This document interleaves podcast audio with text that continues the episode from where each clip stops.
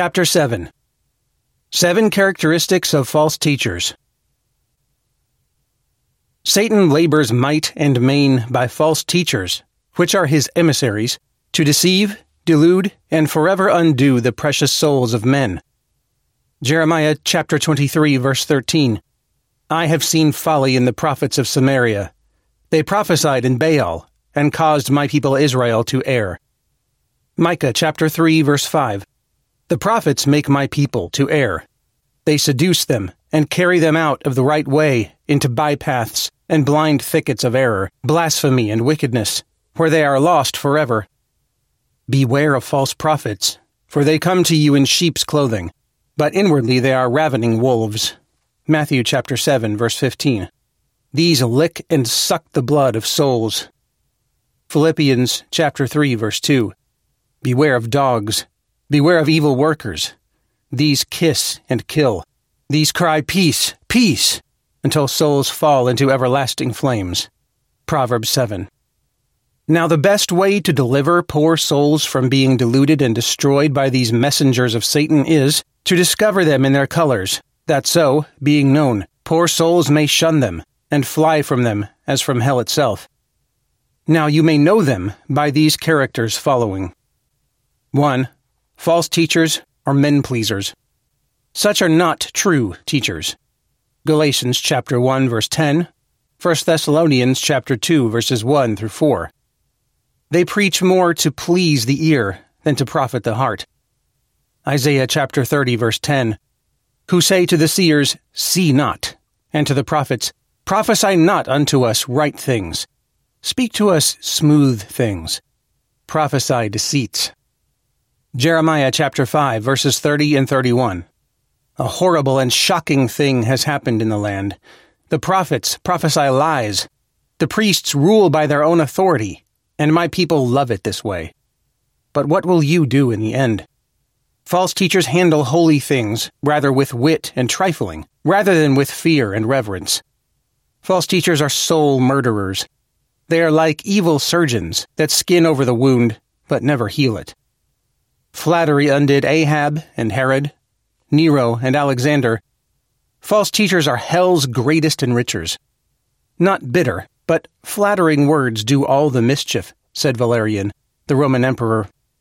Such smooth teachers are sweet soul poisoners. This is my warning to my people, says the Lord Almighty. Do not listen to these prophets when they prophesy to you, filling you with futile hopes. They are making up everything they say. They do not speak for the Lord. They keep saying to these rebels who despise my word, Don't worry. The Lord says you will have peace. And to those who stubbornly follow their own evil desires, they say, No harm will come your way. Jeremiah chapter 23 verses 16 and 17. 2. False teachers are notable in casting dirt, scorn, and reproach upon the persons, names, and credits of Christ's most faithful ambassadors. Thus Korah, Dathan, and Abiram charged Moses and Aaron that they took too much upon them, seeing all the congregation was holy. Numbers chapter 16 verse 3. You take too much state, too much power, too much honor, too much holiness upon you. For what are you more than others, that you take so much upon you? And so Ahab's false prophets fell foul on good Micaiah, paying of him with blows for lack of better reasons.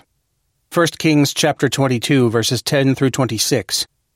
Yes, Paul, that great apostle of the Gentiles, had his ministry undermined and his reputation blasted by false teachers.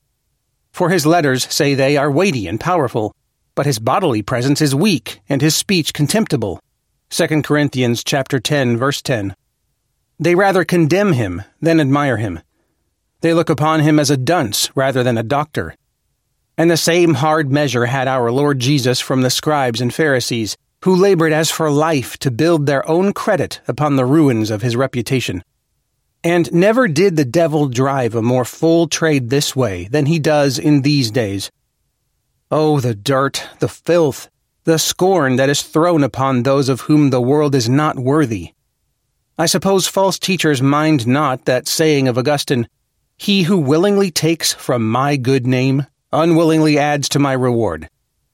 The proverb is, A man's eye and his good name can bear no jests. 3. False teachers are venters of the devices and visions of their own heads and hearts. Jeremiah chapter 14, verse 14. Then the Lord said unto me, These prophets are telling lies in my name. I did not send them or tell them to speak. I did not give them any messages. They prophesy of visions and revelations they have never seen or heard. They speak foolishness made up in their own lying hearts. This is my warning to my people, says the Lord Almighty. Do not listen to these prophets when they prophesy to you, filling you with futile hopes.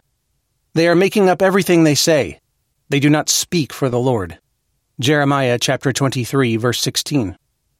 Are there not multitudes in this nation whose visions are but golden delusions, lying vanities, brain sick fantasies? These are Satan's great benefactors and such as divine justice will hang up in hell as the greatest malefactors, if the physician of souls does not prevent it. 4. False teachers easily pass over the great and weighty things both of law and gospel, and stand most upon those things that are of the least importance and concern to the souls of men. 1 Timothy chapter 1 verses 5 through 7. Now the end of the commandment is charity, out of a pure heart, and of a good conscience, and of faith sincere, from which some, having swerved, have turned aside unto vain jangling, desiring to be teachers of the law, and understand neither what they say nor whereof they affirm. Matthew chapter 23 verse 23. Woe unto you, scribes and Pharisees, hypocrites! For you pay tithe of mint and anise and cumin, and have omitted the weightier matters of the law, judgment, mercy, and faith. These ought you to have done, and not to leave the other undone. False teachers are nice in the lesser things of the law, and as negligent in the greater. 1 Timothy chapter 6 verses 3 through 5. If any man teaches otherwise, and consent not to wholesome words, even the words of our Lord Jesus Christ, and to the doctrine which is according to godliness, he is proud, knowing nothing, but doting about questions and strife of words, whereof comes envy, strife, railings, evil surmisings, perverse disputings of men of corrupt minds, and destitute of the truth, supposing that gain is godliness. From such withdraw yourself. If such teachers are not hypocrites in grain, I know nothing. The earth groans to bear them, and hell is fitted for them. Luther complained of such in his time as would strain at a gnat and swallow a camel. This age is full of such teachers, such monsters. The high priest spirit lives and thrives in these days. 5. False teachers cover and color their dangerous principles and soul deceptions with very fair speeches and plausible pretenses, with high notions and golden expressions. Many in these days are bewitched and deceived by the magnificent words, lofty strains, and stately terms of deceivers. As strumpets paint their faces and deck and perfume their beds, the better to allure and deceive simple souls, so false teachers will put a great deal of paint and garnish upon their most dangerous principles and blasphemies, that they may the better deceive and delude poor ignorant souls. They know sugared poison goes down sweetly. They wrap up their pernicious, soul killing pills in gold. In the days of Hadrian, the emperor, there was one Ben Cosbi, gathered a multitude of Jews together, and called himself Ben Kokuba, the son of a star, applying that promise to himself. But he proved Bar Chosaba, the son of a lie. And so will all false teachers, for all their flourishes prove at the last the sons of lies. 6. False teachers strive more to win over men to their opinions than to better them in their lives. Matthew chapter 23 verse 15. Woe unto you, scribes and Pharisees, hypocrites! For you compass sea and land to make one proselyte, and when he is made, you make him twofold more the child of hell than yourselves. They busy themselves most about men's heads. Their work is not to better men's hearts and mend their lives. And in this they are very much like their father the devil, who will spare no pains to gain proselytes. For shame, says Epictetus to his Stoics, Either live as Stoics or leave off the name of Stoics. The application is easy. 7. False teachers make merchandise of their followers. But there were also false prophets among the people, just as there will be false teachers among you. They will secretly introduce destructive heresies, even denying the sovereign Lord who bought them, bringing swift destruction on themselves. Many will follow their shameful ways, and will bring the way of truth into disrepute.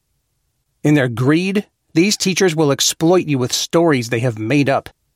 Their condemnation has long been hanging over them, and their destruction has not been sleeping. 2 Peter chapter 2 verses 1 through 3. They eye your goods more than your good, and mind the serving of themselves than the saving of your souls. So they may have your substance, they care not though Satan has your souls. That they may the better pick your purse, they will hold forth such principles as are very indulgent to the flesh. False teachers are the great worshippers of the golden calf.